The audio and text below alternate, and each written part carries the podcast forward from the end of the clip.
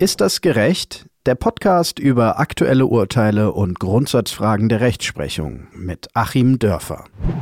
Hi und herzlich willkommen zu einer neuen Folge von Ist das gerecht? Mein Name ist Rabia Schlotz und auch dieser Podcast ist nach wie vor im Corona-Trott gefangen. In den letzten drei Folgen haben wir darüber gesprochen, wie sich die derzeitige Pandemie auf die Justiz auswirkt. Und da sind wir unter anderem über den Love Parade-Prozess gestolpert, der nun nicht zuletzt wegen Corona, aber auch eingestellt wurde. Grund dafür ist die Verjährungsfrist von zehn Jahren. Und warum es die gibt, das bespreche ich heute mit Achim Dörfer. Hallo Achim, Grüße nach Göttingen. Hallo Rabea, Grüße nach Leipzig. Beim Unglück auf der Love Parade in Duisburg sterben im Juli 2010 21 Menschen. Fast zehn Jahre ist es nun her. Strafrechtlich gesehen hat auch heute niemand die Verantwortung dafür übernommen. Und dazu wird es auch nicht mehr kommen, eben weil bald die Verjährung von zehn Jahren eintritt. Und schon im vergangenen Jahr wurde das Verfahren gegen sieben der zehn Angeklagten eingestellt. Drei Angeklagte haben damals auf eine Weiterverhandlung bestanden. Sie Sie wollten explizit vom Vorwurf der fahrlässigen Tötung freigesprochen werden. Das ist nun also auch vom Tisch. Das Verfahren wird nun endgültig nicht mehr weitergeführt werden und die Schuldfrage, rechtlich gesehen, bleibt eben offen. Jahrelang wurden die Ermittlungen verschleppt, bis es überhaupt zu einer Anklage gekommen ist, waren schon Jahre vergangen und 2016 wurde die Klage der Staatsanwaltschaft noch abgewiesen. Es liegt also nicht nur an Corona, dass der Prozess nun platzt. Nun ist es eben auch für viele Bürgerinnen und Bürger eben nicht mehr mehr so richtig verständlich, dass es keine Schuldigen geben soll, gerade in so einem medienwirksamen Prozess und einem so bekannten Ereignis. Und trotzdem wird man sich bei der Verjährungsfrist ja irgendwas gedacht haben, Achim. Was denn? Man hat sich ähm, ja eine Fülle von Dingen gedacht. Verjährung ist ein Rechtsinstitut, was auch eine lange Tradition hat, auch immer wieder mal in der Diskussion ist, auch wenn das jetzt nicht so direkt im, im Fokus der Öffentlichkeit steht, aber man sieht eben hier auch, wie wichtig das sein kann. Und ähm, ich will mal so ein paar Gesichtspunkte nennen, unter denen die Verjährung steht. Also zum einen, was ja im Strafrecht auch ganz wichtig ist, geht man davon aus, dass sich Beweise, Beweismittel natürlich verdunkeln mit der Zeit. Das heißt, je länger irgendetwas her ist, umso schwieriger ist es, die Wahrheit herauszufinden. Wir kennen das alle vielleicht aus irgendwelchen Krimiserien, wo dann irgendwelche Ermittler vergessene Fälle von vor 50 Jahren noch aufklären wollen. Das ist eben unglaublich schwierig. Das ist das eine und Zeugen können sich teilweise nach äh, zwei Wochen schon nicht mehr erinnern. Und das andere ist natürlich auch, und das finde ich kommt hier besonders zum Tragen, ein äh, laufendes Verfahren über zehn Jahre ist als solches bereits eine Wahnsinnsbelastung. Das ist wirklich so, kann ich als Anwalt sagen, der ich so das Leid tatsächlich von Mandanten mitbekommen habe, die jahrelang so ein Verfahren über sich ergehen lassen mussten, nur damit es dann nachher eingestellt wurde das ist schon so ein bisschen wie bestraft zu sein. Hier ja auch insbesondere in der Öffentlichkeit. Und im Grunde ist es, na, man kann es vielleicht vergleichen, als hätte man eine chronische Krankheit, ähm, die durchaus einen Tag und Nacht beschäftigt und dann über zehn Jahre. Also muss man auch sagen, aus, aus Menschenrechtsgesichtspunkten, gerade wenn das Verfahren läuft und jemand eben nicht frei rumläuft, äh, spricht auch das für eine Verjährung.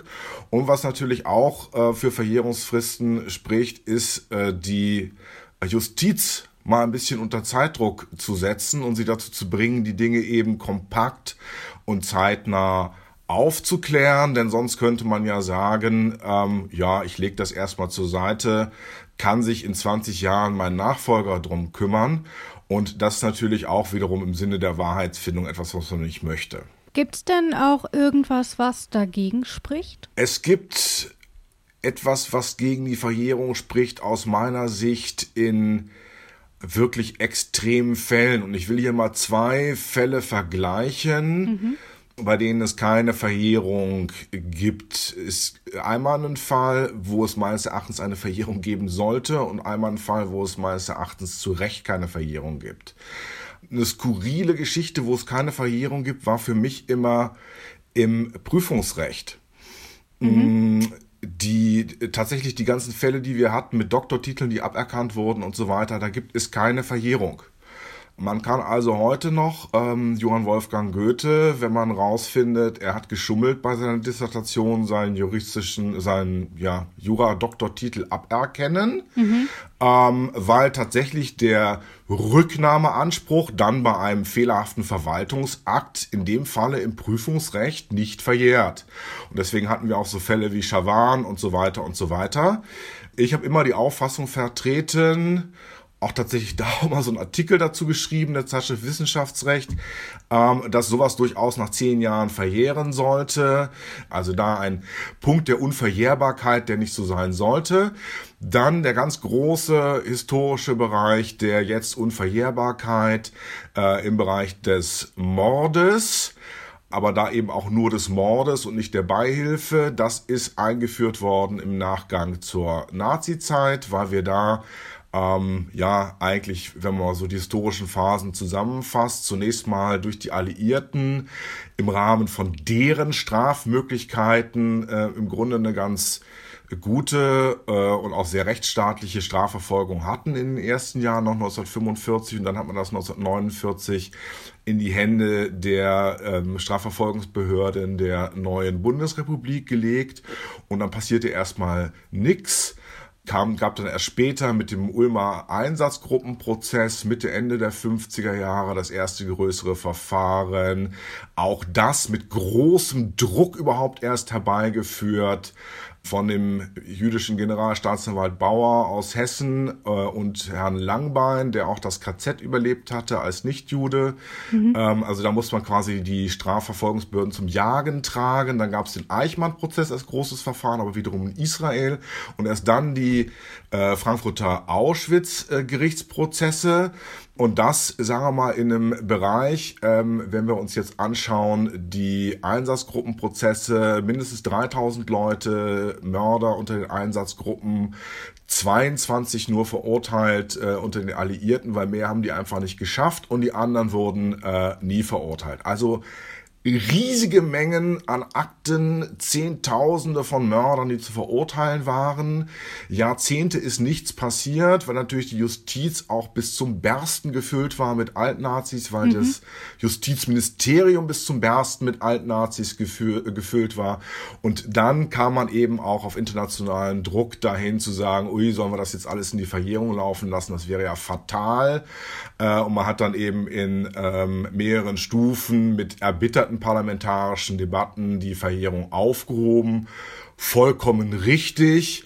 Und man hat eben erst jetzt dann nach äh, 60, 70 Jahren angefangen zu verfolgen. Und wenn wir da die Verjährung nicht aufgehoben hätten, dann hätten wir im Grunde große Teile der justiziellen Wahrheitsaufarbeitung und natürlich auch des Abstrafens von schwersten Straftätern vergessen können.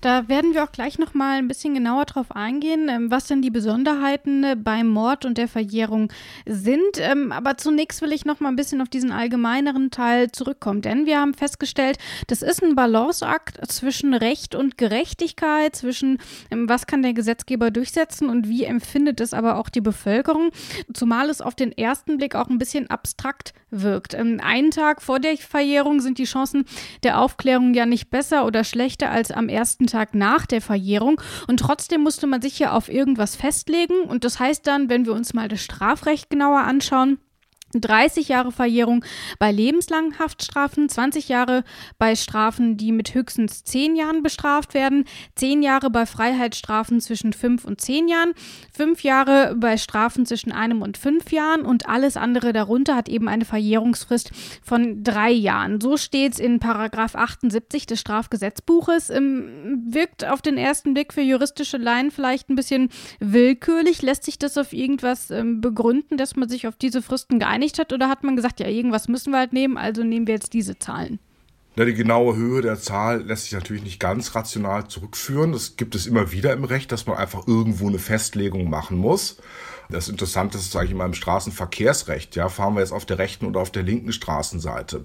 Keine mhm. Ahnung, ob es dafür das eine oder andere rationale Gründe gibt, aber die Aufgabe des, des Rechts ist auf jeden Fall herbeizuführen, dass man sich äh, auf eins von den beiden einigt Ähm, alles andere wäre relativ unpraktikabel. Also manchmal muss man Dinge einfach festlegen. Und ähm, hier finde ich es eigentlich ganz spannend, da kann man mal so ein bisschen die Zwecke der Verjährung auch ablesen an diesen steigenden äh, Fristen oder sinkenden Fristen, wie du mhm. sie referiert hast, ähm, war natürlich einerseits, wenn wir uns mal die Verdunklungsgefahr anschauen, die dann entsteht mit laufender Zeit, können wir davon ausgehen, je schwerer ein Delikt ist, umso intensiver wird am Anfang auch schon ermittelt, umso mehr Beweismittel liegen davor, umso eher können wir die Sache vielleicht über die Zeit laufen lassen, weil einfach schon sehr viel an Wahrheitsaufklärung stattgefunden hat. Und bei den kleinen Delikten, naja, wer will nach 20 Jahren dann noch ein Security-Mann wegen einem Ladendiebstahl zeugenschaftlich verhören, wenn das vorher nicht passiert ist. Also bei den kleinen Delikten wird in der Praxis, in der polizeilichen Ermittlungspraxis auch sozusagen diese Verdunklung der Beweismittel sehr viel eher stattfinden. Und dann, wenn wir uns mal so den zweiten Aspekt ähm, anschauen der Verjährung, dass also auch derjenige, der da betroffen ist, irgendwann unter diesem Damoklesschwert weg dürfen muss, dann muss man auch da sagen, je schwerer das Delikt ist, umso eher ist es natürlich zumutbar, auch unter der natürlich geltenden Unschuldsvermutung. Aber je schwerer das Delikt ist, umso mehr kann man dem als unschuldig geltenden Bürger dann auch abverlangen, äh, dass er sich das über einen längeren Zeitraum gefallen lässt. Also selbst wenn nachher ein Freispruch passiert, würde man also im Rahmen eines Mordes zum Beispiel oder im Rahmen eines Totschlages ähm, dann eher verlangen können, dass man ein, ein Ermittlungsverfahren über sich ergehen lässt, vielleicht auch mal über 10 oder 15 Jahre, als bei irgendwelchen Bagatelldelikten, wo das ja außerhalb ähm, des Verhältnisses zum Schuldvorwurf stünde.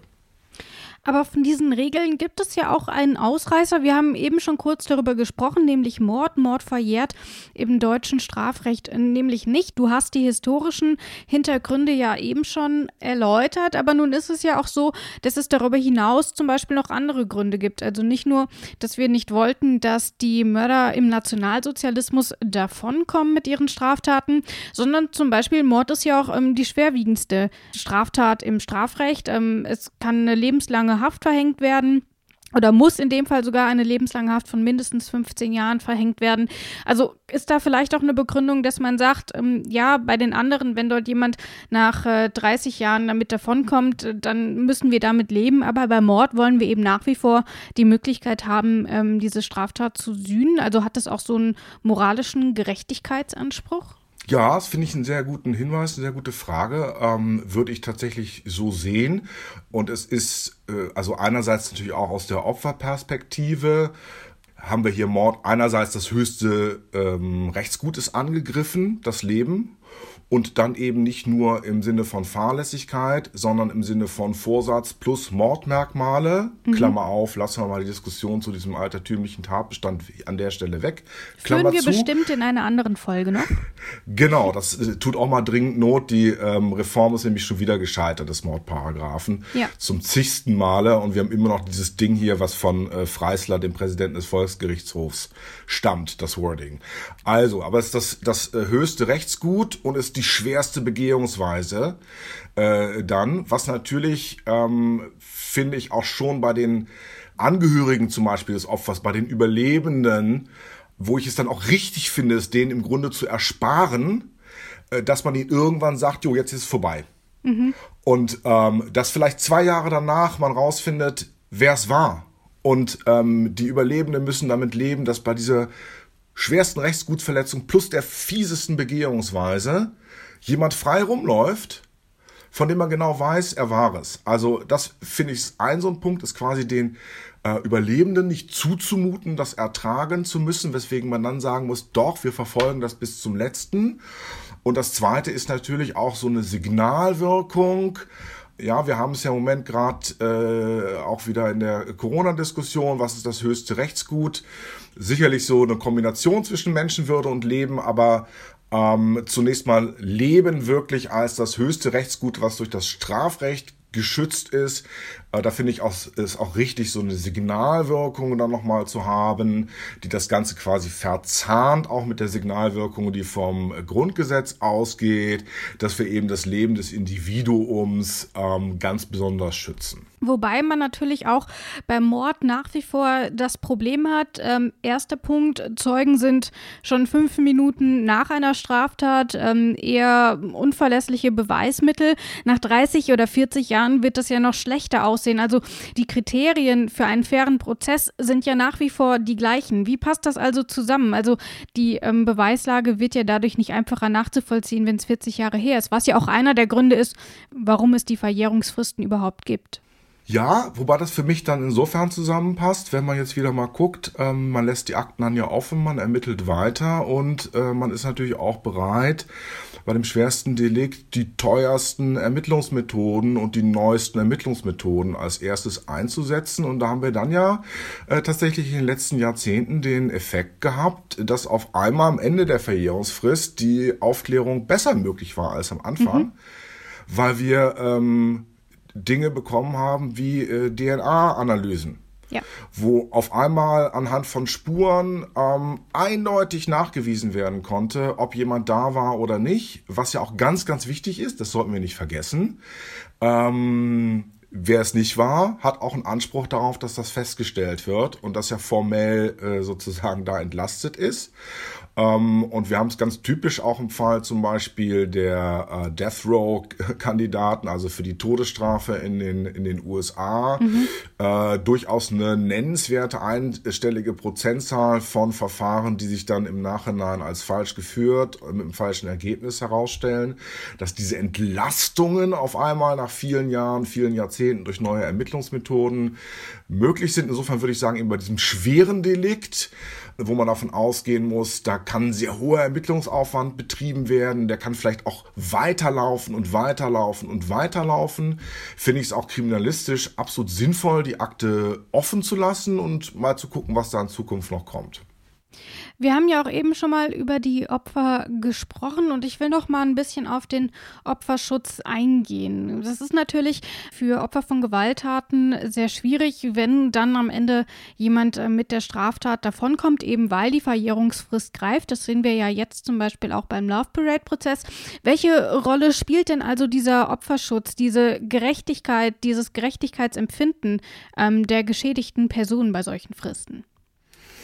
Ja, der Opferschutz spielt äh, schon eine Rolle insoweit, als dass die Opfer oder eben hier dann auch die Überlebenden der Opfer hm, das Strafverfahren an einer ganzen Reihe von Stellen auch begleiten können. Wir hatten hier ja auch wiederum, ähm, ich meine, 24 Nebenkläger bei 21 Getöteten.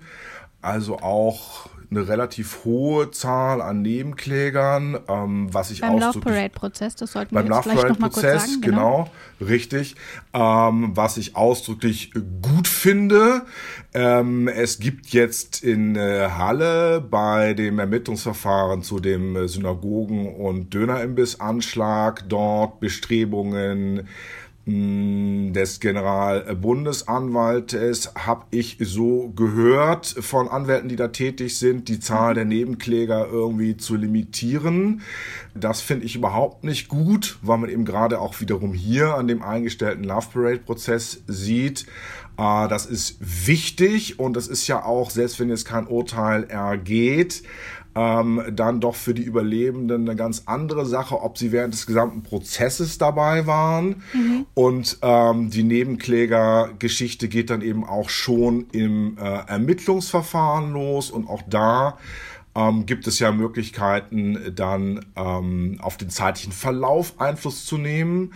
Mit äh, angefangen so informellen Dingen wie Dienstaufsichtsbeschwerden bis hin dann zu Klageerzwingungsverfahren und so weiter und so weiter. Also auf der einen Seite läuft dann ähm, Opfern und Überlebenden von Opfern die Zeit natürlich davon. Auf der anderen Seite gibt man ihnen aber auch Instrumente, in die Hand, sozusagen die Sache zu beschleunigen und auf den zeitlichen Faktor Einfluss zu nehmen. Auch Akteneinsicht ist ja ein ganz äh, mhm. scharfes Schwert im Prinzip, wenn ich da sehen kann, äh, ja, dass da vielleicht ein handschriftlicher Aktenvermerk drin ist, äh, habe jetzt keine Zeit, legt es erstmal für zwei Jahre weg oder so. Ähm, ist ja klar, was dann passiert, wenn man sowas findet oder wenn man ne, vom zeitlichen Ablauf her in den Akten sieht, da kann irgendwas nicht stimmen. Also da gibt es durchaus Möglichkeiten, äh, Einfluss zu nehmen. Und das hört ja auch nicht auf. Wir haben jetzt hier, wenn man sich mal so die Dramatik wirklich der letzten Wochen anschaut, eben eine Richterin gehabt, die unter äh, Corona-Quarantäne gestellt wurde. Ähm, äh, die Kammer muss in voller Besetzung verhandeln. Mhm. Ähm, da gibt es auch enge zeitliche Grenzen, inwieweit das da nur unterbrochen sein kann. Also konnte nicht verhandelt werden. Auf der anderen Seite, ich habe es mir in der Vorbereitung auf die Sendung nochmal angeschaut. Du hast ja schon den Paragraph 78 Strafgesetzbuch erwähnt und wenn jetzt mal alle Jurastudenten unter unseren Zuhörern eine Vorschrift weiter gucken, der 78a, da steht dann nämlich drin, was die Verjährung unterbrechen kann. Es gibt also auch äh, Umstände, die so gravierend sind, dass man sagt, während dieser Zeit läuft die Verjährung nicht. Ähm, und da ist dann mittelbar auch genannt, was wir vielleicht alle als Stichwort schon mal gehört haben, Stillstand der Rechtspflege. Mhm. Äh, ist jetzt auch wieder so ein bisschen die Diskussion hochgekommen im äh, Bereich von äh, Corona. Und fatalerweise hatten wir eben hier einen Stillstand der Rechtspflege gerade nicht. Also äh, es konnte jetzt keine Verjährungsunterbrechung eintreten, die uns dann vielleicht erlaubt hätte, das äh, Ganze nochmal nach hinten zu öffnen, ja. weil die Rechtspflege ja gerade nicht stillstand. Man hat ja nicht die Gerichte generell geschlossen aufgrund mhm. der Pandemie, sondern es sind eben nur einzelne Richter ausgefallen und es ging so ein bisschen langsam voran. Und dann steht eben in der Kommentierung auch zu diesen Paragraphen, dass natürlich irgendwelche sonstigen Hindernisse und praktische Schwierigkeiten keinen Stillstand der Rechtspflege begründen. Also man hat eine Verlangsamung, die aber nicht zu einer Verlängerung der äh, Verjährungsfristen führt. Es war sozusagen so schlimm, dass es die Sache gebremst hat, aber nicht schlimm genug, dass die Verjährungsfristen sich verlängert hätten. Sind wir genau in diese Lücke gefallen. Und andererseits ähm, haben wir eine Sache erreicht, das finde ich auch ganz wichtig. Da gibt es bundesverfassungsgerichtliche Vorgaben mhm. auch, dass ähm, juristische Prozesse natürlich auch der Wahrheitsaufklärung dienen sollen. Und soweit man das der Presse entnehmen konnte, hat die Staatsanwaltschaft sich dazu geäußert, hat auch gesagt, doch aus unserer Sicht ist das hier eigentlich aufgeklärt. Also zumindest das Prozessziel der Aufklärung mhm. hat man erreicht, wenn auch nicht das des Urteils, wobei ja das auch in beide Richtungen wirkt. Wir sagen immer so spontan, naja, jetzt muss das ungesühnt äh, diese Sache passieren. Ja, wer sagt denn, dass eine Sühne dabei herausgekommen wäre? Kann ja auch ein Freispruch dabei herauskommen. Und dann muss man sagen, die äh, armen Angeklagten nach zehn Jahren müssen sie jetzt immer noch dem, mit dem Makel rumlaufen, dass sie vielleicht was Illegales gemacht äh, mhm. haben, wo sie es eigentlich natürlich verdient hätten, wie jeder Bürger, äh, in so einem Fall auch klar freigesprochen zu werden. Und ja, da finde ich es ganz spannend. Wir haben jetzt noch ein äh, Gutachten, das nicht mehr in den Prozess eingeführt wurde, von 3800 Seiten. Ja, da steht es ja der Presse frei, ähm, sich über Akteneinsichtsgesuche dieses Gutachten mal zu besorgen. Da steht es den Nebenklagevertretern frei, ähm, sich da nochmal das Gutachten zu besorgen. Und da können wir durchaus noch äh, im Bereich der vierten Gewalt, im Bereich der öffentlichen Debatte über dieses Gutachten weiter diskutieren. Das Einzige, was jetzt nicht mehr stattfinden wird, äh, und das wäre ja die ganze Spannbreite gewesen, äh, ist äh, eben entweder ein Freispruch oder ein doch sehr, sehr geringes Urteil. Das hat sich im Vorfeld ja schon abgezeichnet. Ja. Da wollte man ja vor einigen Monaten die Sache schon gegen Geldauflage einstellen. Ähm, und das finde ich dann fast gar nicht mehr so wichtig jetzt für die Öffentlichkeit. Für die Betroffenen selbst ja, für die, für die Angeklagten ja, aber für die Öffentlichkeit finde ich es relativ egal, ob jetzt ein Freispruch oder eine, eine äh, Geldauflage von 5000 Euro rauskommt. Ähm, weil ja doch die, die klare Verurteilung, die war ja schon seit jeher vom Tisch. Und jetzt kann man sich vielleicht nochmal mit diesem Gutachten beschäftigen und mit den Abläufen, um für die Zukunft was draus zu lernen.